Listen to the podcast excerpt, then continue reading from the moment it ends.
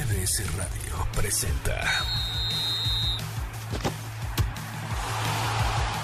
Balones al aire con Eduardo Chabot y un gran equipo de comentaristas. MBS 102.5. Comenzamos. ¡Arrancamos! Balones al aire en este sábado, sábado 3 de diciembre del año 2022. Entramos al último mes de este año, sigue la Copa del Mundo. Yo soy Eduardo Chabot, me acompañan como cada sábado Carlos Alberto Pérez y Nicolás Schiller para llevarles lo mejor de la Copa del Mundo.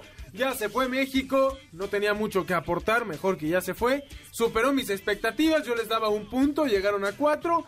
Pero la realidad es que quien va con viento en popa es la selección argentina comandada por Nicolás Schiller y un tal Scaloni. Nicolás Schiller, qué gusto saludarte. Eduardo, qué placer saludarte, sobre todo con dicha introducción. Ya me sentí Lionel Messi. Eh, también a ti, Carlos, qué placer estar contigo y con todos ustedes que nos escuchan sábado a sábado en el mejor programa de deportes que tiene la radio en este país y sobre todo en época mundialista, porque les vamos a dar el mejor debate, el mejor análisis de, de todo lo que pasó en, en, la fase de grupos y lo que viene ahora, Eduardo. Por supuesto, los enfrentamientos que podremos ver en, en, siguientes rondas, además de los partidos que tenemos en puerta en los octavos de final. Y claramente analizaremos, Carlos Alberto Pérez, te saludo con mucho gusto, lo que sucedió con la selección mexicana, que ojo, esperábamos más, pero tampoco fue sorpresa el resultado final. Acabo de decir que esperabas menos, pero ok. Esperábamos, esperábamos, hablo por los mexicanos, en general, el pueblo, nuestro pueblo. No, pero mira, a, a ver, yo creo que eh, ningún mexicano se puede ir con un buen sabor de boca. Al final de cuentas es algo que no vivíamos eh, desde el 78 en realidad, si contamos los mundiales disputados, porque sabemos que ahí en medio no, no clasificamos a, a un par. Pero eh, bueno, más allá de eso, creo que se disfruta diferente el mundial para los que les gusta el fútbol, ya con México fuera, y eso siempre hay que resaltarlo. A mí me encanta ver la Copa del Mundo, comienza la fase definitiva. Hoy ya tuvimos partidos de eliminatoria, pero pues sí, siempre con esta eh, amargura de que el día de mañana pudimos haber estrenado nuestro uniforme blanco contra Francia y no va a ser posible por, por cuestión de goles, ¿no? Bueno, es como veas el vaso, ¿no? Tal vez nos libramos de una goleada histórica el día de mañana a manos de la selección francesa. Creo que la prefiero. Sí, yo no, yo no, ya hablaremos del tema, ya abundaremos en la selección mexicana. Hay mucho de qué hablar en torno a la Copa del Mundo, así que sin más preámbulo, comencemos. Balones al aire. El arranque mundialista con Carlos Alberto Pérez. Arrancó la etapa eliminatoria del Mundial de Qatar 2022. Tras la fase de grupos, 16 selecciones nacionales accedieron a los octavos de final, etapa que comenzó este mismo sábado con tres equipos muy conocidos para México. Primero fue Estados Unidos contra los Países Bajos, un compromiso que pintaba para sorpresa, pero que terminó con un marcador contundente 3 por 1 a favor de la naranja mecánica. Con goles de Memphis Depay, Daley Blind y Denzel Dumfries, el equipo neerlandés consiguió su pase a los cuartos de final, donde se medirán a la selección de Argentina.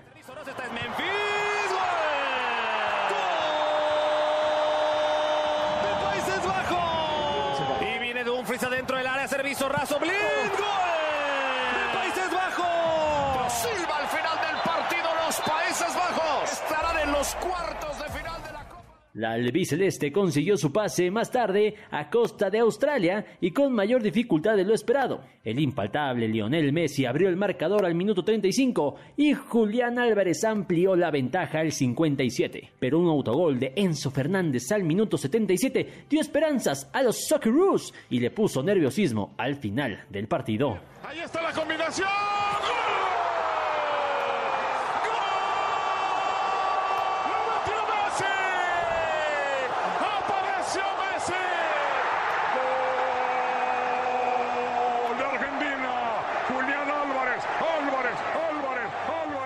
Este domingo continuó la actividad de los octavos de final. Francia se medirá contra Polonia a las 9 de la mañana y más tarde Inglaterra buscará su pase contra Senegal. El lunes será el turno de Japón contra Croacia y Brasil contra Corea del Sur. Para que los octavos concluyan el martes con los compromisos entre Marruecos versus España y Portugal contra Suiza. Así, la lucha por acceder a los cuartos de final del Mundial de Qatar en balones al aire. Escuchábamos el arranque cortesía de Carlos Alberto Pérez con lo que fue el inicio de los octavos de final de la Copa del Mundo que comenzaron esta mañana en tiempo de México, donde Estados Unidos, mi gallo, fue eliminado por Holanda, que mostró una mucho mejor cara de lo que había hecho en, grupos. Y bueno, tenías del otro lado el partido de eh, Argentina frente a Australia, que para mí termina con complicaciones, pero que fue sumamente superior la selección albiceleste. Nicolás, primero el partido de Holanda, ¿qué te pareció? Me, eh, el de Holanda me pareció, me, me decepcionó, la verdad, esperaba mucho más de Estados Unidos. Los tres goles de, de Países Bajos son prácticamente una calca, o sea, bueno, los, los primeros dos sí son prácticamente iguales, el tercero no tanto, pero el, el cómo se da, es decir, que entra un hombre solo por adentro del área sin ningún tipo de marca. Y, y realmente eso fue lo que lo terminó matando a Estados Unidos, porque no, no supo cómo marcar a, a, a los jugadores de, de, Países Bajos, y en particular el caso de Dumfries, que tuvo una tarde, bueno, tarde para ellos, mañana para nosotros, eh, espectacular. Creo que fueron que dos asistencias y un gol, o sea, brutal, la verdad, pero sí me quedé con ese sabor de que Estados Unidos podía haber hecho más, sobre todo porque para mí Países Bajos tampoco había mostrado la mejor cara en la fase de grupos, se le complicó mucho contra Ecuador, también sufrió ahí un poco contra contra Senegal, o sea, no a mí no me había gustado mucho lo que había mostrado Países Bajos y, y pensé que Estados Unidos iba a ser un, un mayor contrincante y no, no, no, no lo fue. Yo también esperaba, la verdad, una serie más pareja entre ambas selecciones. Eh, siento que el tema de Estados Unidos en México tiene distintas aristas, ¿no? Hay quienes aprovechan cualquier derrota de Estados Unidos para decir, eh, ahí está, ¿por qué no dicen que no están tampoco a la altura? Exíjanle como a la selección. ¿Por qué? Porque hay otra parte que defiende, y yo soy parte de esa, eh, el proceso, ¿no? Que ha hecho Estados Unidos para crecer. Sí creo que hay una deficiencia con la defensa, que es el punto bajo tanto de la MLS como de la, como de la selección estadounidense. Pero lo dijimos, Carlos, aquí la semana pasada, este era un mundial de práctica, entre comillas, para Estados Unidos que sabe que su objetivo final es hacer un gran papel en la próxima Copa del Mundo en casa. Queda mucho tiempo para prepararse. Yo creo que se van con un buen sabor de boca a medias, ¿no? Yo creo que sí esperaban más, pero sacan conclusiones positivas y bueno, habrán visto las deficiencias que tienen por cambiar. Claro, a ver, pr primero que nada yo sí quiero decir que, eh, a ver, esperaba un, resultado más cerrado, es eso, un resultado más cerrado, porque en el trámite del partido me parece que Estados Unidos compite y compite bien. Aquí el problema es que el repaso, el repaso táctico, si se puede llamar de alguna forma, se la da Van Gaal a Greg Berhalter, porque como dices Nico, le hacen tres goles idénticos, ¿no? Pero estos tres goles idénticos son eh, desdobles, son juegos, es juego directo, pero en realidad la posesión del balón la, eh, eh, fue de Estados Unidos, generaron más acciones, eh, tiraron más veces a portería la verdad es que más bien lo que acaba eh, de, en lo que acaba debiendo más allá de por supuesto la fragilez defensiva de Estados Unidos pues es que no tenían un referente eh, o un hombre que les cambiara el partido incluso eh, este el Christian Pulisic, Pulisic. tiene tiene el, el 1-0 empezando el partido en los primeros minutos si está afinado si está si hubiera estado en una tarde ideal como la que tuvo Denzel Dumfries, me parece que Estados Unidos hubiera ido al marcador 1-0 empezando el partido y, el, y todo el compromiso hubiera cambiado radicalmente porque la propuesta de, de, balón la tuvo, la tuvo Estados Unidos.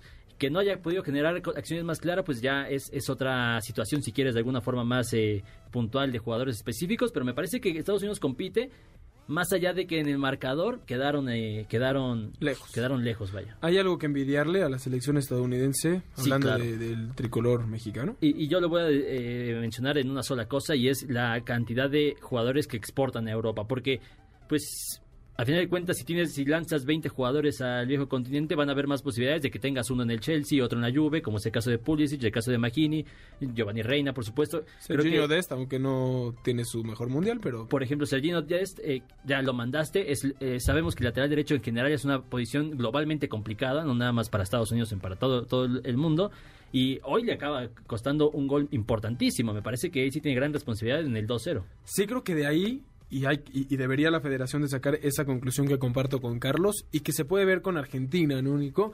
Argentina es un país que exporta futbolistas al por mayor, ¿no? O sea, tiene mucho talento local, Brasil. pero también hay mucho Brasil también, por supuesto, y las dos selecciones las ves plagadas de futbolistas que están en, en el viejo continente. Parece que ese es el camino y eso es lo que está tratando de hacer Estados Unidos. México pareciera que hace lo contrario. Ya sé que ahí hay un tema, por supuesto, del negocio de los clubes y demás, pero ¿cuántas veces no hablamos en esta mesa de lo difícil que fue para, o que ha sido todavía para César Montes emigrar a, Europa como futbolista de Monterrey? ¿Cómo le fue para Johan Vázquez también hacerlo? Eh, no es tan sencillo y exigen pues mucho más dinero del que los clubes europeos están dispuestos a pagar por un mexicano no desarrollado aún, ¿no? Y tal vez ahí es uno de los graves problemas. Estados Unidos no, no, no, no tiene ningún eh, eh, problema en mandar a sus futbolistas baratos a Europa para que se desarrollen. México sí lo tiene y pues ahí está la diferencia de los grandes selecciones como Brasil, Argentina que exportan al por mayor y México que pues estamos ahí rascándole a ver si con el Chucky Lozano en el Napoli y Edson Álvarez en el Ajax podemos tener elementos en Europa. Y, da más coraje cuando después ves que a Edson Álvarez casi no le dieron Lo minutos cepillaron, sí. eh, en la Copa del Mundo, pero sí, coincido, creo que eh, sería erróneo no decir o reconocer que en Europa es donde se juega mejor al fútbol. Y, y sí, o sea, digo, Estados Unidos en este mundial no lo pudo demostrar, digamos, o dar el, el- el salto de calidad, pero vamos a ver qué pasa en cuatro años. Y, y, por ejemplo, en el caso de Argentina, eh, Alexis McAllister, Enzo Fernández, Julián Álvarez, son tipos que hace, bueno, Julián y Enzo hace seis meses jugaban en Argentina todavía, hoy están en Europa, pero Alexis también jugó en, en Argentinos Juniors, que ni siquiera es un equipo, sabes, este, popular ni nada de eso.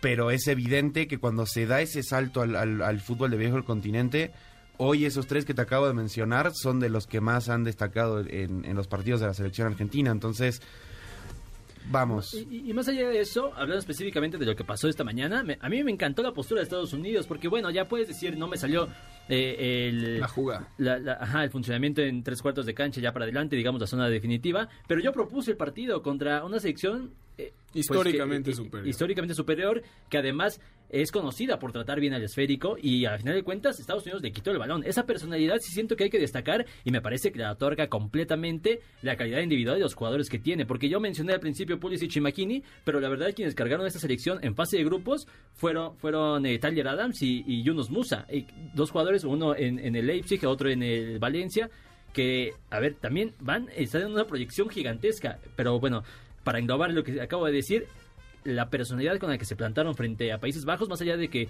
de que quedaron relativamente lejos eh, de, de avanzar a la siguiente fase, me parece que es la que hay que destacar. Y yo aplaudo, por supuesto, a lo que hace Estados Unidos. Yo sé que Nico odia que hablemos de las formas porque lo que importa es el resultado, pero la realidad es que Estados Unidos se puede ir más tranquilo por haber jugado, como bien dice Carlos, pues proponiendo el partido, ¿no? Algo que quizás eh, nos hubiera gustado ver de México frente a Argentina, que no se dio Es para que, nada. es que mi, mi discurso, por decirlo de alguna forma, es ese, que para mí, yo a mí no me importa la forma para ganar.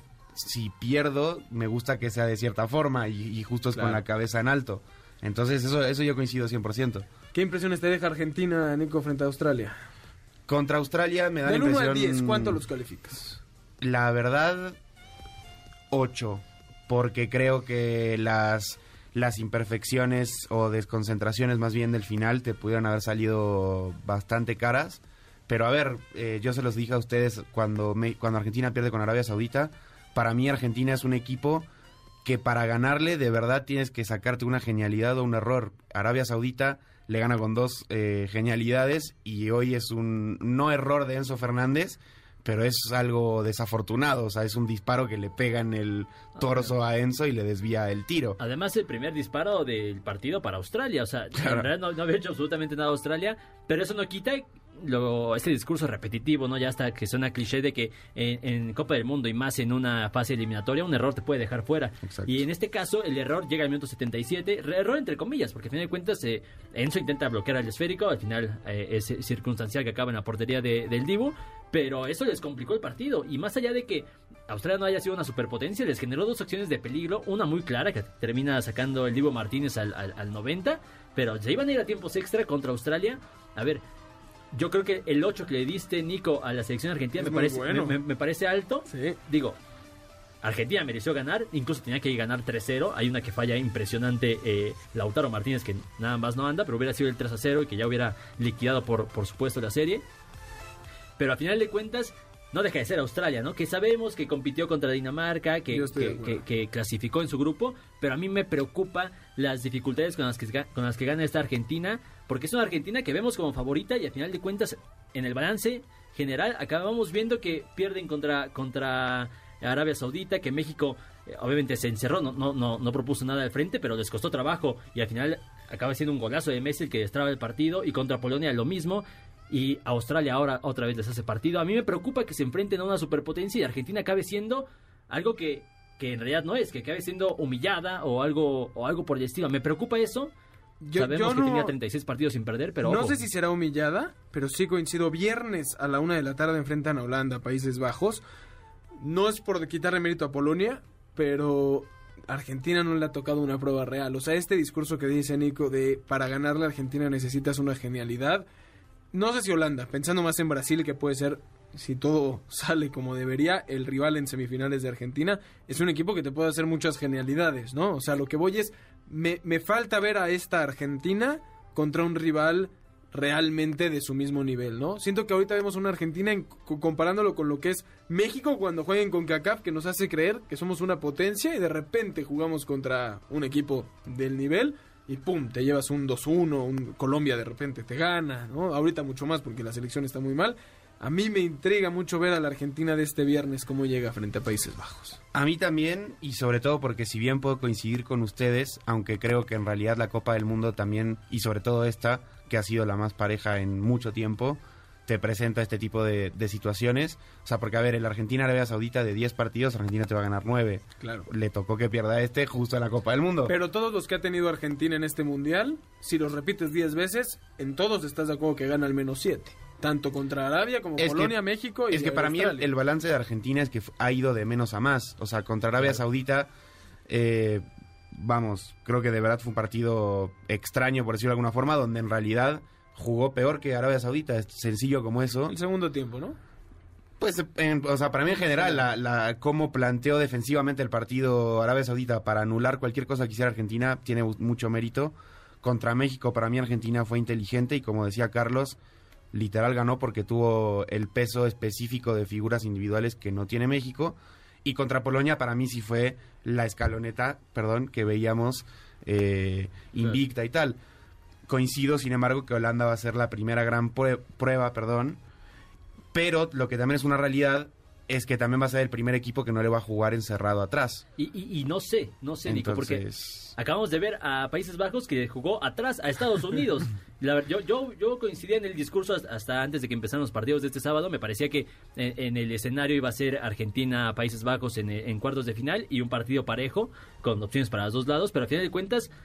eh, los Países Bajos le jugaron atrás a Estados Unidos. Me imagino que el planteamiento va a ser similar o idéntico con Argentina, pensando en que en que van a tener de alguna forma mayor solidez eh, atrás para generar esas esos eh, peligrosos contragolpes, ¿no? Entonces a mí sí me, a- aunque creo que va a ser la prueba más difícil de Países Bajos contra Argentina, me parece que puede seguir más o menos bajo el mismo discurso.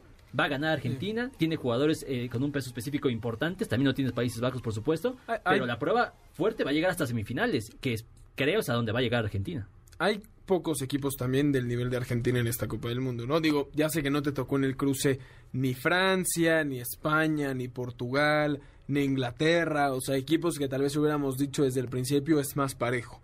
Pero la realidad es que Holanda sigue siendo un rival inferior por categoría en estos momentos a, a la selección de, de Argentina. Y ahí ya en semifinales, suponiendo que llegue Brasil, que debería de ser también lo esperado, y lo pongo entre comillas porque está Japón ahí, y Japón para mí es la mayor sorpresa de este mundial, y me encantaría que Japón sea el campeón. Pero siendo realistas, y creo que todo el mundo quiere esa semifinal, ¿no? De Brasil-Argentina. Nico la duda un poco, pero todo amante del fútbol, no, Sí, obvio, no obvio, aficionado. por ¿Y supuesto. cómo, cómo no lo va a dudar? Porque a final de cuentas estás viendo una Argentina que no te transmite la seguridad o, o el dominio. Y, No sé, ¿eh? Y enfrente, y enfrente está una Brasil que la verdad eh, ha, ha estado jugando... de- a, a- a ver, espantaría a cualquiera esta, esta Brasil de, de este 2022. ¿Estás de acuerdo, Nico? En algunas cosas, o sea, es que... Dile sus verdades. No, no, no, es no que te dé miedo sacar tu entiendo- nacionalismo. No, no, no, entiendo por qué lo dicen, porque Argentina no ha mostrado su mejor cara, aunque para mí tampoco ha mostrado la peor. O sea, creo que Argentina eh, por lo menos el discurso que tienen en, en el plantel es que la derrota con Arabia Saudita llegó a tiempo, que coincido, Totalmente. y, y eso puede ser muy positivo para Argentina. Por el lado de Brasil, siento que no, no, no sé cómo explicarlo. Siento que contra Camerún, o sea, está bien, Brasil ya estaba clasificado y lo que tú quieras, pero con suplentes, y- todos suplentes. y todos suplentes, pero todos los suplentes de Brasil siguen siendo cinco Ah, veces mejor no que los la 11 compro. de Es como criticar a Francia por perder el último juego. con No, Túnez y- o sea, a ver, pero ¿por qué no? Porque jugaron con toda la banca. ¿Y la banca de Francia no es mejor que, la, que los 11 de Túnez? Puede ser, pero juegan mucho más ligeros sin nada en juego. No, no, no, Pero no. es que no, o sea, a ver, yo repito, yo no estoy diciendo que Brasil, de hecho yo en, en los programas previos dije que mi candidato a campeón es Brasil. Pero eso lo haces para No, no, no. matar la mufa. No, porque también les he dicho que con la escaloneta la mufa ya no existe. Eh, solamente digo que a mí... ¿Qué es yo- la mufa? ¿Qué es, ese, ¿Qué es eso para que nuestro público... ¿Qué diablos es la El mufa? gafe, el- el- supersticiones. Superstición. La superstición, sí. Salar el partido, como dice Jimmy. Pero mira, como conclusión, creo que tanto Argentina como Brasil, ni uno es todo color de rosa ni todo es color de negro. Los dos no han, no han mostrado su mejor versión todavía, para sí, mí. creo que también por lo que pasó en Copa América y en las eliminatorias, Brasil ansía mucho más ese encuentro que Argentina en estos momentos. E- Eso también es lo que me, me preocupa pensando en, la, en la- el pueblo, mi queridísimo pueblo argentino, que Brasil tiene sed de revancha, porque al final de cuentas les ganaron una final en el Maracaná. O sea, es una herida que no va, no se, no sana tan fácil, ¿no? Y me parece que una Copa del Mundo es el escenario ideal, digamos, para intentar hacer esa, e- efectuar esa revancha. ¿no? Vamos a dar pasos para atrás porque estamos haciendo ya el programa de la próxima semana con semifinales definidas por las ganas que tenemos de ver ese Sí, Brasil-Argentina. Ojo con, eh, con Países Bajos, ¿no? Puede eliminar a Claro, Argentina, eso es, es. Y algo muy ojo posible. con Japón. Ojo con mi Japón. Ojo con Suiza. También, es que ha sido un No, mundial Suiza tan no. bello. Japón, ¿Cómo que sí, ¿no? Suiza no? Ja- Te, te compras más a Japón. Finalmente Japón viene de ganarle a Alemania, viene de ganarle a España. Pero, a ver, Suiza los últimos 12 años, o sea, en el 2010 no pasa a fase final, pero le gana en grupos a España, que termina siendo campeona del mundo. Después, en la siguiente, en la pasada Euro, eliminó a Francia por penales. En el 2014 le hizo un partidazo a Argentina, que si no es por la, el chispazo de Di María en tiempo extra, Argentina seguramente Está estaría bien. fuera del Mundial. Pero o sea, Suiza, Suiza va, órale, ¿qué quieres? ¿Que elimine a Cristiano y a Portugal? Órale, y después que No, no, elimine no. a España, órale, que saque España. Luego se toca con, le toca con Francia o Inglaterra. Ahí ya, o sea, el, el- el sueño de Cenicienta en los mundiales llega hasta cierto punto. Por algo tenemos solo ocho campeones del mundo en la historia. Y, y la Cenicienta está del otro lado del cuadro, con, como Japón. dices, con Japón. cierto, cierto, yo, yo concuerdo. Ahora, eh, duelos de mañana, quiero ver qué tan parejos lo ven. A mí el Francia-Polonia me parece que va a ser una barrida por parte del equipo francés eh, a las 9 de la mañana y a la 1 Inglaterra-Senegal, que también será la despedida del cuadro africano, ¿no? Para mí Inglaterra puede ser ese, ese rival incómodo que se pueda meter hasta unas semifinales. Por ahí, el problema es que el enfrentamiento sería entre ellos, ¿no? Francia e Inglaterra en cuartos, que para mí sería el, el partido más atractivo en la siguiente fase. Yo creo que están muy románticos con Japón, pero volviendo a los partidos de mañana. eh, sí, a ver, Francia-Polonia es el peor partido de los octavos de final con amplia diferencia para ¿Sí? mí. Sí, pero ¿tienes alguna duda? Sí, por supuesto. ¿Cuál es el peor que Francia-Polonia? Brasil-Corea, No, Inglaterra, no. Senegal. Están subestimando mucho a, a Hyun Min Son y sus compañeros Y, y su pandilla. y su pandilla.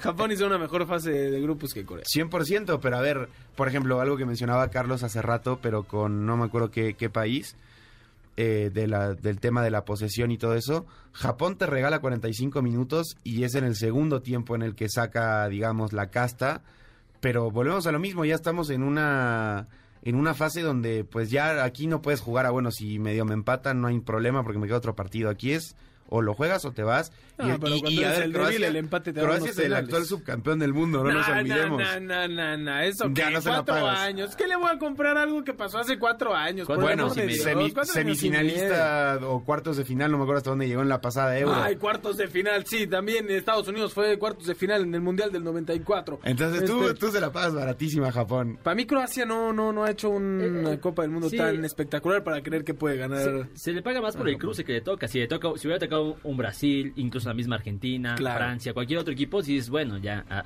no, tal vez no dé para tanto, ¿no? Pero el hecho de que haya ganado a España y a Alemania me, no me parece una Sí, no, no, menor, tampoco. Quiero nada más que me digan pronósticos de quiénes avanzarán a, a cuartos de final en cada partido. Carlos, voy a ir uno por uno. eh, dejando ya el que está entre Holanda y Argentina, Japón, Croacia. Ah, bueno, nada más quería mencionar que yo sí veo más complicado lo de Francia-Polonia. Yo creo que hasta podrían llegar incluso a tiempos extra, ¿no? Pero bueno. Sí, yo, yo por eso creo que el Inglaterra, incluso el Inglaterra-Senegal es más disparejo que, que, Que el Francia-Polonia. Francia-Polonia. Correcto, correcto. Bueno, me preguntaste Japón-Croacia, yo sí creo que va a pasar Japón. Me, me parece sobresaliente lo que están, eh, lo que está haciendo mi queridísimo, mi queridísima el banda equipo de nipona. Oliver Atom se viene. Mi no, es que Japón. jugando bien y con jugadores en ligas importantes, ¿no? No es como que nos estemos subiendo, son jugadores importantes en sus ligas, sobre todo la alemana. Ojo, ojo, porque ese parece ser el común denominador, ¿eh? Marruecos también tiene a todos sus futbolistas en Europa y en buenos clubes. Partidazo este. ¿Qué pasará? ¿Por qué México decide quedarse con todo el talento local y en una liga que además cada vez es peor, ¿no? Pero bueno, uno se pregunta por qué no pasamos de grupos. Eh, Japón-Croacia, Nico. Yo lamento matar su romanticismo. Me encantaría, ¿eh? O sea, quiero, No, no, quiero no decir que no soy anti-Japón. No, No, no, no, me estoy defendiendo, estoy dando mis puntos. Ya vimos de qué lado estarías en Yo una creo que, guerra. que va a pasar Croacia. Lo lamento. Ok, En lamento. un, en un juegazo, porque quiero decir eso, es el, para mí, así como te digo que Francia-Polonia es el peor, Japón-Croacia va a ser el mejor, pero para mí va a terminar pasando Croacia. Bueno, lamento mucho que estés equivocado. Eh, Brasil-Corea, estamos eh, de acuerdo que Brasil va a avanzar, ¿no? Corea podría Tranquilo. meter ahí algún... irse con la cabeza en alto, tipo Estados Unidos, pero... Exactamente. Pero ellos, ellos ya consiguieron el objetivo, vaya. Cierto, totalmente. Francia-Polonia, chicos. Ah, Francia, sí creo que va a pasar Francia, pero sí creo que se van a tiempos extra. Me parece un partido cerradísimo y ya espero que por fin despierte Lewandowski. Porque más allá de que ya lleva un gol, No, y el gol además le cayó casi que se sí, lo claro, regalaron, ¿eh? Claro. Francia sobradísimo, lo acaban de decir ustedes. Polonia dio pena en la fase de grupos. O sea, y yo- de la nada, Fran- digo, pues de la nada Polonia va a sacar su mejor partido contra Yo- Francia. Yo Es que no hay- también creo que Francia va a avanzar fácilmente, pero creo que no tan fácil como lo va a hacer Inglaterra sobre Senegal Ah, o lo que podría hacer Brasil sobre Corea. De acuerdo, de acuerdo. Eh, Veremos. Inglaterra, ahora sí, Inglaterra-Senegal. Creo que fácilmente los ingleses avanzarán. Sí, yo completamente de acuerdo. Y pasa Inglaterra, coincidimos todos. Me encanta porque después de haber visto tantas sorpresas, igual fuera de Japón, todos coincidimos en que ahora sí es momento de que las estrellas se impongan. ¿no? Sí, ya, Es que para mí no, porque ya llegaremos, pero... Ahí para- vas, ahí vas, ya vi. Marruecos, España, ¿quién va a pasar, Nico? España. Ah, ok. Ah. Dije, ya me va a empezar ahorita. No, pero ese, ese sí es un partidazo, Ese porque además hay, hay, hay tensión políticos. política, Sí. hay tensión futbolística, por supuesto. Marruecos es un buen equipo, gana su grupo, lástima que le toca eh, la mala suerte de que ahora el segundo lugar del otro del Sí. cruce fue España, pero pero es un partidazo, a mí me encanta, eh, es el partido que más ganas tengo y yo pronostico claramente, lo veo perfecto, unos tiempos extra en ese juegazo. ¿Así de bien ves a Marruecos? Eh, lo que pasa es que también- gusta, ¿eh? tampoco es que como que vea a España dominadora más allá de, de la paliza que le pusieron a, a nuestros hermanos ticos. Eh, me parece que tampoco ha demostrado ser esa super España que sí creo que puede llegar a ser en el futuro. Yo también. A mí, a mí, por ejemplo, si se da ese posible cruce entre España y Portugal, siento que las dos son grandes selecciones que están en un nivel medianito, ¿no? Que en otro en otra etapa hubiera sido mucho más atractivo.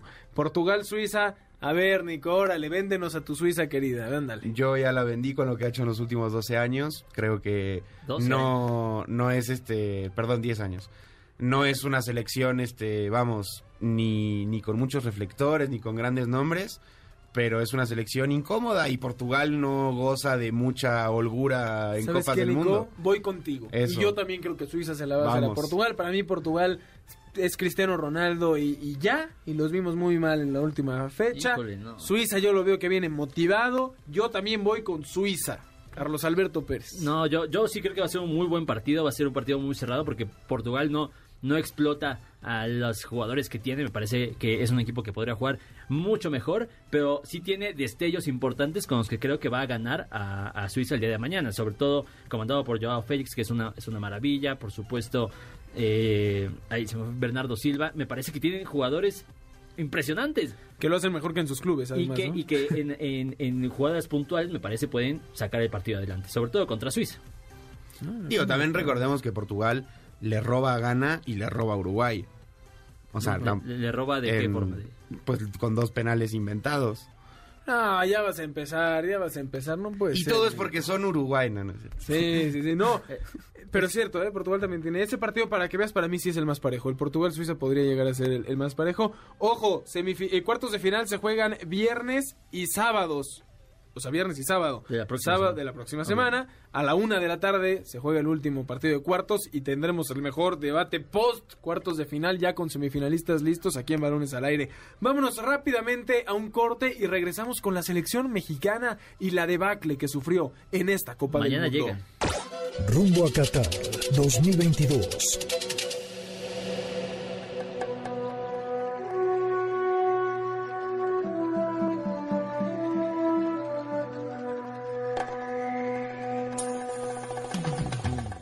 A lo largo de 22 ediciones de la Copa del Mundo, solo 8 países han levantado el trofeo.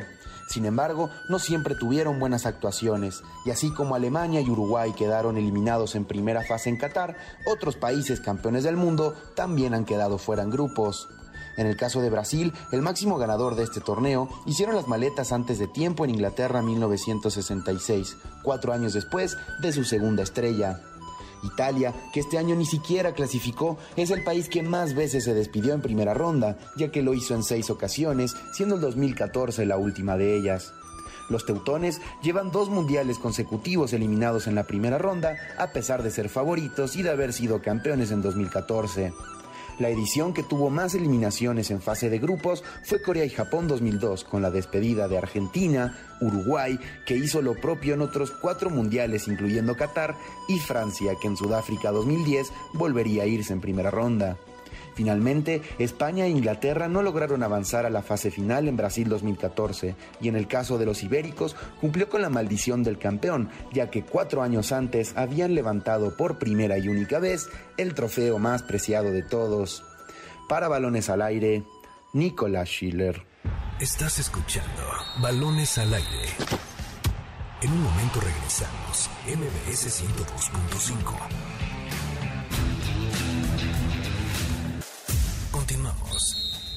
Estás escuchando Balones al Aire. MBS 102.5. Historia Mundialista con Eduardo Chabot.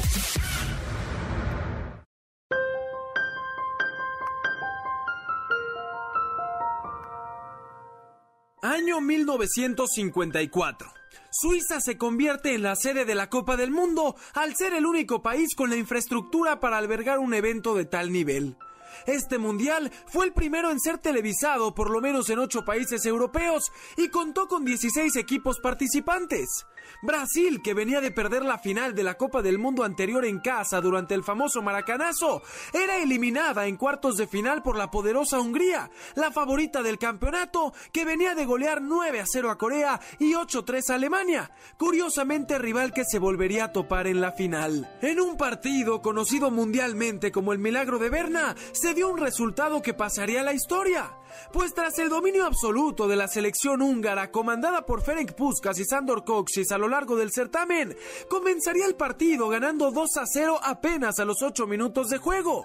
Sin embargo, lo que parecía sería un día de campo para la selección húngara cambió rápidamente cuando el cuadro germano logró empatar el juego 20 minutos después. Tras varios ataques fallidos del cuadro húngaro en la segunda mitad, llegó el gol del rival a tan solo 6 minutos del final. Y aunque posteriormente Puskas logró empatar el partido, un polémico fuera de lugar terminó por evitar el esperado triunfo del conocido equipo de oro y darle a Alemania la victoria y su primera Copa del Mundo. Una que recibieron de manera serena y humilde, pues aún cargaban con el peso de las atrocidades que realizó su país durante la Segunda Guerra Mundial. Estamos de vuelta en Balones al Aire por MBS 102.5 de FM. Yo soy Eduardo Chabot, me acompañan Carlos Alberto Pérez y Nicolás Schiller. Como cada semana escuchábamos Historia Mundialista, aquel Mundial del 54 que le dio a Alemania su primer título. Una Alemania que dio vergüenza, no sé si dio vergüenza, pero que fracasó por segundo Mundial consecutivo después de haber sido campeón en el 14, eliminado en grupos en el 18 y en el 22. Cosas que tendrán que cambiar con la selección teutona, al igual que con la selección mexicana, chicos, se regresa con cuatro puntos. A ver, hay muchas cosas mal en la selección. Hay cosas mal en el proyecto eh, a largo ¿Cuál plazo. el- exactamente, el proyecto de selecciones, el, el- el que debería de haber. Hay cosas mal a nivel local en la liga. Pero siendo honestos, o sea, evidentemente criticaremos las decisiones del Tata y demás. Los resultados, los cuatro puntos que se dan, Son los cuatro puntos que esperabas que México sacara en una Copa del Mundo con los rivales que tenía. Si yo te hubiera dicho antes que le ganaban a Arabia Saudita, perdían con Argentina y empataban con Polonia, me hubieras dicho, sí, sería lo más normal. Me parece que evidentemente la victoria de Arabia Saudita sobre Argentina cambia las cosas y perjudica a, a México, pero eso no debe de eclipsar que un fracaso de esta magnitud debería de servir de empuje para que cambien las cosas dentro del fútbol mexicano, tanto a nivel de liga como a nivel de selección. A ver, creo que lo, lo dijiste muy bien y también... Por supuesto que lo dije muy bien. No, mira, na- no es novedad. Eh, pero a ver, México creo que coincido con lo que dices de los cuatro puntos. Pero por lo, lo hablábamos el sábado pasado, cuando el Tata Martino ve que, eh, que Argentina le gana a... No, perdón, que, Arabia, Arabia. que Polonia le gana a Arabia Saudita, ahí México tendría que haber despertado ese sentido de urgencia y necesidad y no tirarse atrás contra Argentina. Entonces, vamos, y podemos hablar de que pasaron 10.000 cosas distintas, bla, pero México se termina quedando afuera por tarjetas amarillas o por un gol, como lo quieras ver. Bueno, al final no, porque te hicieron el, el... Pero con el 3, o sea, realmente sí, o sea, sí, pero al final ya no fue por tarjetas amarillas porque te hicieron un gol y con ese gol ya tenías un, un- un gol menos que Polonia. O sea, ya, No, ya si- si, a Polonia le hubieran expulsado... Claro, pero si a Polonia ya le hubieran amonestado a 5, igual México no hubiera pasado porque por el gol que le hace Arabia Saudita ya no tenía la misma diferencia de goles. Pero no importa. El punto es que Sí, durante muchos minutos se estuvo hicieron a muchas cosas tres mal. tarjetas amarillas de clasificar, si lo queremos ver así, un un gol. gol. A un gol y ya te quita Bueno, y una parte en la que ni siquiera era un gol, Carlos. Eh, él siempre fue un gol. No, porque Bueno, si o no sea, nos hubieran sacado tantas amarillas contra Argentina, te lo hubiéramos pasado en algún momento. Era un gol nada más lo que necesitaba, lo que necesitaba México. O ¿no? menos tarjetas amarillas. Y, y la verdad es que contra Arabia Saudita lo pudo conseguir. Lo- A ver, el partido contra Arabia Saudita, o sea, si queremos añadir cosas, era para ganarlo 4-0 y al final Sí. te acabas Pero te eh, te acabas enfrentando fallas garrafales de Alexis Vega que en un buen día las mete. Antuna. Lo de Antuna es eh, que, que además eh, otra polémica ahí con el eh, pu- pudo haber sido revisable por una posible mano. eh, No vale este debate. No vale. ah, porque- entonces tú dime de qué debate. Por, pues, ahí, por supuesto, ahí viene en la escaleta, No, no, dice no, de es que- México. es que, es que tú quieres que, que lleguemos aquí y, y de, y de inmediato le empecemos a tirar a la federación, a John de Luisa, a Mike Arreola. ¿Quieres a- que- a qué quieres hablamos- hacer? A lo que hablamos cada ¿Quieres de decirle que a la gente- quieres decirle a la de gente- equipos. Ya lo saben, ya lo saben ¿Quieres, la gente. quieres decirle a la gente que entonces la selección solo se quedó a un gol? Que México hizo muy bien las cosas y se quedó a un gol y tuvimos tantas oportunidades contra Arabia que realmente la diferencia para que pudiéramos acceder a un posible quinto partido fue un gol. Y eso es falso, eso es vender a la gente que la selección está bien Falso y que hizo lo mismo. Falso bueno, no es. no, bueno, no, no es falso en cuestión de hechos, es falso en cuestión de que estábamos cerca del quinto Claro. partido, estamos más lejos que nunca. A ver, pero es que la gente y nosotros ya sabemos que hay mil cosas por mejorar en nuestro fútbol mexicano. Entonces mejor hablemos de, ay, nos quedamos a un golecito. Ese es un debate mejor que hablar de los problemas exigir- estructurales del fútbol Hay que mexicano. exigirle también a, a- a los jugadores que tenemos, porque al final de cuentas la calidad estuvo ahí para, para poder acceder otra vez, como cada, como cada cuatro años, a los, a los No estuvo la calidad. No hiciste un tiro a portería en contra Argentina. Hiciste un gol hasta el segundo tiempo del último partido. Era una selección terrible que no podemos decir es que nos quedamos a un gol. México se quedó a años luz de hacer un maldito buen mundial. Sí, claro. La, la- la calidad yo tampoco creo que, que- que estuvo, porque de las de los aspectos más criticables del Tata fue su convocatoria. Claro, o claro. sea, Y tampoco es que hubiera alguien fuera. Santi Jiménez no hubiera cambiado las cosas. lo que voy es que con, con la selección que, que fue, que claro, o sea, coincido con ustedes en eso, a ver, no es la mejor eh, de México en muchísimo tiempo, pero incluso con esa selección se pudo hacer lo de, lo de cada cuatro años. Aquí el problema fue que fallaron en momentos puntuales, por supuesto, y que también el partido contra Polonia lo también decidiste jugar de una, con un planteamiento tem- temeroso, contra Argentina de la misma forma. Al final de cuentas se conjugó todo para quedar fuera y quedar fuera por poquito. Está bien, pero es que ese discurso quiere decir que entonces fueron errores puntuales los que nos dejaron fuera. O sea, fue el planteamiento con Polonia, el encerrarnos contra Argentina y el no ser contundentes contra Arabia. Si México hubiera cambiado eso, hubiera sido una selección estupenda. Y me parece que Nadie no, está no que había eso. es que, es que, es que yo creo No que había las- eso. Queremos v- vender que fue que, que- que nos faltó eso. E- Es lo mismo que cuando decimos es que México. Yo no, yo no estoy de acuerdo con Nico cuando dice es que México tuvo que haber visto el resultado de Polonia frente a Arabia Saudita y despertar y plantear para qué, para que Argentina nos hiciera siete, porque México no tenía con qué ganarle a Argentina. Esta selección mexicana no le iba a ganar. No le iba a ganar, el Tata empeoró las cosas, pero la realidad es que hay más problemas que decir, es que si hubieran sido más contundentes contra Arabia, México hubiera hecho un mundialazo.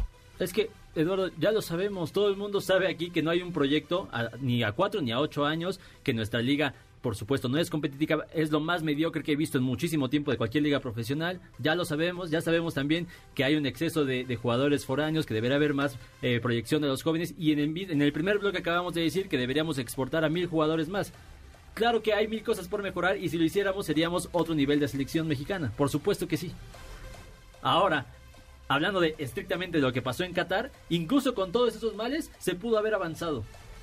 Incluso con o sea, da coraje porque es- era para entonces estar peleando por no por el cuarto partido como fue este mundial, sino por el quinto, era donde debíamos estar. Yo lo entiendo, pero, pero- no, no, no, no sé si es donde deberíamos de estar. Justamente por los problemas que comentaste antes, que no quieres que debatamos porque cada semana me canso aquí de decirlos. Eh, no, México no debía. Yo prefería, yo no quería que México ganara. Prefiero que México se quede fuera y entonces haya, y espero que, que- que de verdad se haga un cambio de fondo a que hubiéramos pasado, porque si México hubiera avanzado y nos ganaba Francia 2-1 y México hubiera hecho un partido decente, hubieran regresado diciendo, ahí van las cosas, uf, se sufrió, Claro, claro. pero llegamos al cuarto partido otra vez y le competimos a Francia, cuando el hecho de que nos hayan eliminado nos presenta la oportunidad de decirles cachetadón y cambien las cosas porque a nivel fútbol estamos siendo una escoria. Yo creo que es que no es un tema sencillo porque ya hemos tocado temas que son, digamos, quizás evidentes o reales como los problemas estructurales, lo- las malas decisiones que tomó el Tata, en fin. Pero, ¿qué más hay? O sea, porque yo hoy te puedo decir, se va el Tata, ¿a quién vas a traer un director técnico extranjero, uno mexicano? Mexicano, ¿por qué no podrías llevar a Ambriz, que tiene una experiencia eh, exitosa como jugador, auxiliar y técnico? ¿Por qué no podrías darle el, el primer equipo de la selección? Me puedes decir, no, bueno, porque prefiero eh, alguien Al Jimmy más... Eh, o al Jimmy, que, tiene, que los conoce desde las eh, juveniles, no sé qué, o decir, bueno, me traigo a un Marcelo Bielsa hipotéticamente, ¿no? O sea, no, no, no digo que vaya a llegar ni nada, pero... pero ¿y después qué?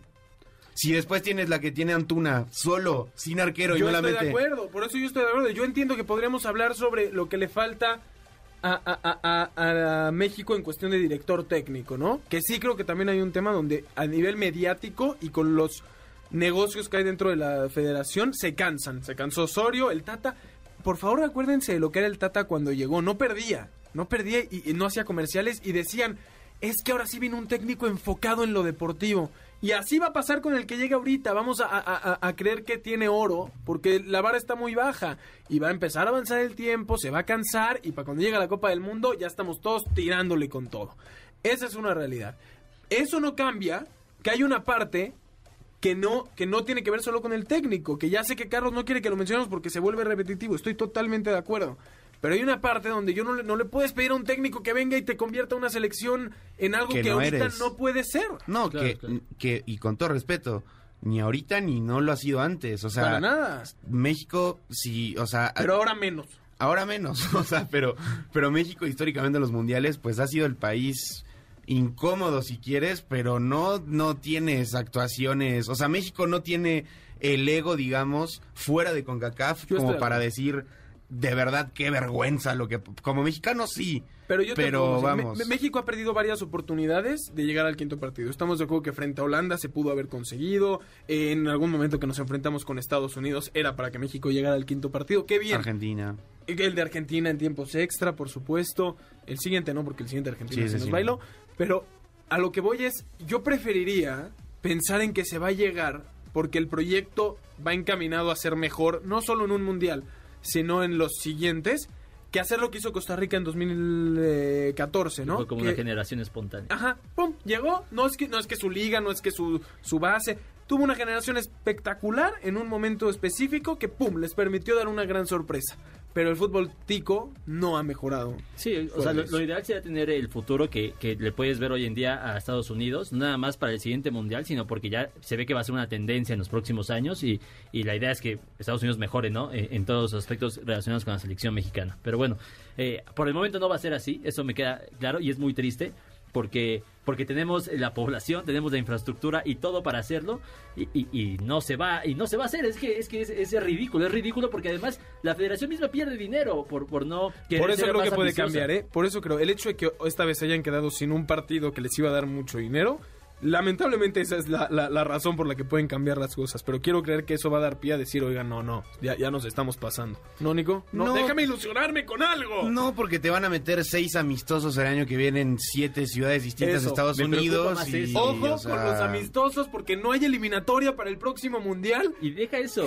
Ah, Más allá de los amistosos, todavía ya así oficialmente el próximo partido de México es contra Surinam y contra Jamaica de la Liga de Naciones. Bet, hazme el maldito favor. ¿Qué Casi se a- le va una ¿Qué vamos a frasecita hacer? picante. Yo también, ¿eh? este programa ha tenido que ser censurado drásticamente porque se han calentado los Y, ánimos. y ojo que si se pierde la ilusión, se pierde también eh, La fe. la- la- la- sí, por supuesto la fe, pero pero la gente deja de comprar. Sí. A ver, ¿con qué con qué ganas vas a decir, ah, mira la chamarra de México? O sea, sacaron una nueva chamarra hace hace nada y tú veías los mensajes en, re- en redes sociales. ¿Con qué malditas ganas vas a querer adquirir cosas de una selección que no funciona, No sé si recuerdan, en, eh, que no ilusiona? en, en pandemia, al inicio de pandemia, México empezó a jugar amistosos en Wembley y en lugares así contra Bélgica, Serbia, Polonia, si no mal recuerdo. Sí, sí, Y, y daban, daban buenas sensaciones. Claramente lo hicieron porque no, no habían aficionados en los estadios y no había por qué tener moleros en Estados Unidos. Ojalá México pudiera, ahora, no quieres hacer eso al 100, haz un híbrido. Ten unos cuantos moleros, pero aprovecha también la fecha FIFA. Porque si tú vas a aprovechar las fechas FIFA para jugar contra Surinam y creer que eres una potencia, para que al final te vengan a pintar la cara y darte un golpe de realidad, de nada te va a servir y la afición va a empezar a darse cuenta de eso. Yo, yo no sé qué tan... por- o sea, vamos, la, la afición sobre todo, es que es el negocio perfecto para ellos. En Estados Unidos, Sí, cuando va la selección, No es, es sentir que regresa una parte de su casa a ellos. Aunque no sea así, aunque los decepcionen, aunque lo que quieras. Pero pasa, y a ver, a todos nos pasa con nuestros respectivos equipos. Eh, Carlos seguramente tuvo una temporada muy frustrante de decir, fuimos el mejor equipo de toda la liga y nos termina eliminando el Toluca. Pero yo sé que en enero va a estar otra vez con la tanoneta a tope. Y es así, y si pasa eso con un equipo, imagínate con la- los colores de tu bandera. Pero, o sea, pero- pero también te puedes imaginar qué sería de esta selección con un proyecto estable que dijeras, ahora el objetivo no es el cuarto partido, ni el quinto, es una semifinal. Imagínate, es que todo, la, se poten- se- to- todo el, el impulso económico que ya tiene México con nuestra selección relativamente mediocre, que no es tan mediocre, por supuesto, llegar a, cu- a- a octavos de final es algo que se debe reconocer. Y más si lo haces tan regularmente. Pe- pero si, si das el siguiente paso, se multiplica. Y, y eso, por supuesto, genera ingresos. Hablamos de cómo México siempre tiene proyectos a corto plazo, también en lo económico, ¿eh? Si ellos pensaran Claro. a largo plazo, Estados Unidos no, no son unos idiotas, ¿no? Nos queda claro que también Claro. por eso en lo deportivo quieren crecer, porque eso les va a mejorar a futuro en ganancias y en el tema económico. Si México pudiera hacer eso, verían que a futuro les va a convenir mucho más tener una selección más poderosa y que pueda llegar más lejos. ¿Se nos acaba el tiempo? ¿Saludos o qué, qué quieres? Sí, sí, sí, que nos están saludando aquí en redes sociales. Por supuesto, Carlos España, que nos escucha desde el automóvil. Valeria Paulina, Alan, Leonardo, Ángeles, todos ellos. Gracias por escuchar Balones al Aire. Muchísimas gracias a todos los que nos escuchan. Carlos Alberto Pérez, eh, ya más relajado te digo que te amo y muchas Yo gracias. te quiero muchísimo más, Eduardo. Gracias a ti. Nicolás Schiller, el mejor argentino que ha pisado este planeta, ni siquiera este país, este planeta. Un abrazo y muchas gracias. Igualmente, Eduardo, un placer estar contigo, con Carlos y con todos del otro lado en el mejor programa de deportes. Un de la abrazo radio. también a la familia de Pelé que está pasando por momentos complicados. Ya manda un mensaje de, de que va, Este, va, que está fuerte, vaya. Ojalá que sí, un abrazo para Pelé y toda su familia. A nombre de Carlos Alberto Pérez, de Nicolás Schiller, de Jimmy Gómez Torres en la producción, de Héctor Zavala en los controles. Yo soy Eduardo Chabot. Gracias por habernos sintonizado un sábado más mundialista aquí en Balones al Aire. Los esperamos la próxima semana ya con las semifinales definidas de la Copa del Mundo aquí en MBS 102.5 de FM. Quédense con Checo Sound en A-Track, el mejor programa que ha existido en la faz de la Tierra. Lo mejor del deporte con Jimmy Gómez Torres. Los Lakers parecen haber encontrado su ritmo en la temporada y de los últimos nueve juegos han salido victoriosos en siete de ellos. LeBron James, Anthony Davis y Russell Westbrook han entrado en sintonía para llegar al nivel que se esperaba de los angelinos. Anoche, los Lakers derrotaron 133 a 129 a los Bucks de Giannis. El griego hizo un juego de 40 puntos, pero fue opacado por el juego de Anthony Davis de 44, LeBron con 28 puntos y un total de 22 asistencias entre el Rey y Russell Westbrook. Además, LeBron James oficialmente pasó a Magic Johnson como el sexto jugador con más asistencias en la NBA. Y por si cabía alguna duda, todo luce mejor en el Madison Square Garden. Anoche, Luka Doncic brilló ante los Knicks tirando 30 puntos en Nueva York. Tim Hardaway Jr. le siguió el ritmo con 28 tantos en la victoria 121 a 100 de los Mavericks. Y los Rockets de Houston, sí, los mismos que están al fondo de la tabla, jugaron de aguafiestas contra los Phoenix Suns. Rompieron su racha de 6 victorias consecutivas, venciendo 122 a 121 a los de Devin Booker. Y en la NFL, los Bengals quieren adueñarse del liderato en la división norte de la conferencia americana que comparten con los Ravens, pero para hacerlo deberán esperar la derrota de Baltimore contra los Broncos y ellos vencerán a los Kansas City Chiefs de Pat Mahomes. Joe Burrow contra Patrick Mahomes mañana a las 15:25. Los Delfines llegan a San Francisco para jugar contra los 49ers en un juego que promete un gran espectáculo de muchas anotaciones y muy cerrado. Es el duelo imperdible de mañana a las 15 horas. Para el Sunday Night Football, los Colts visitan Dallas para enfrentar a los Vaqueros mañana a las 19:20.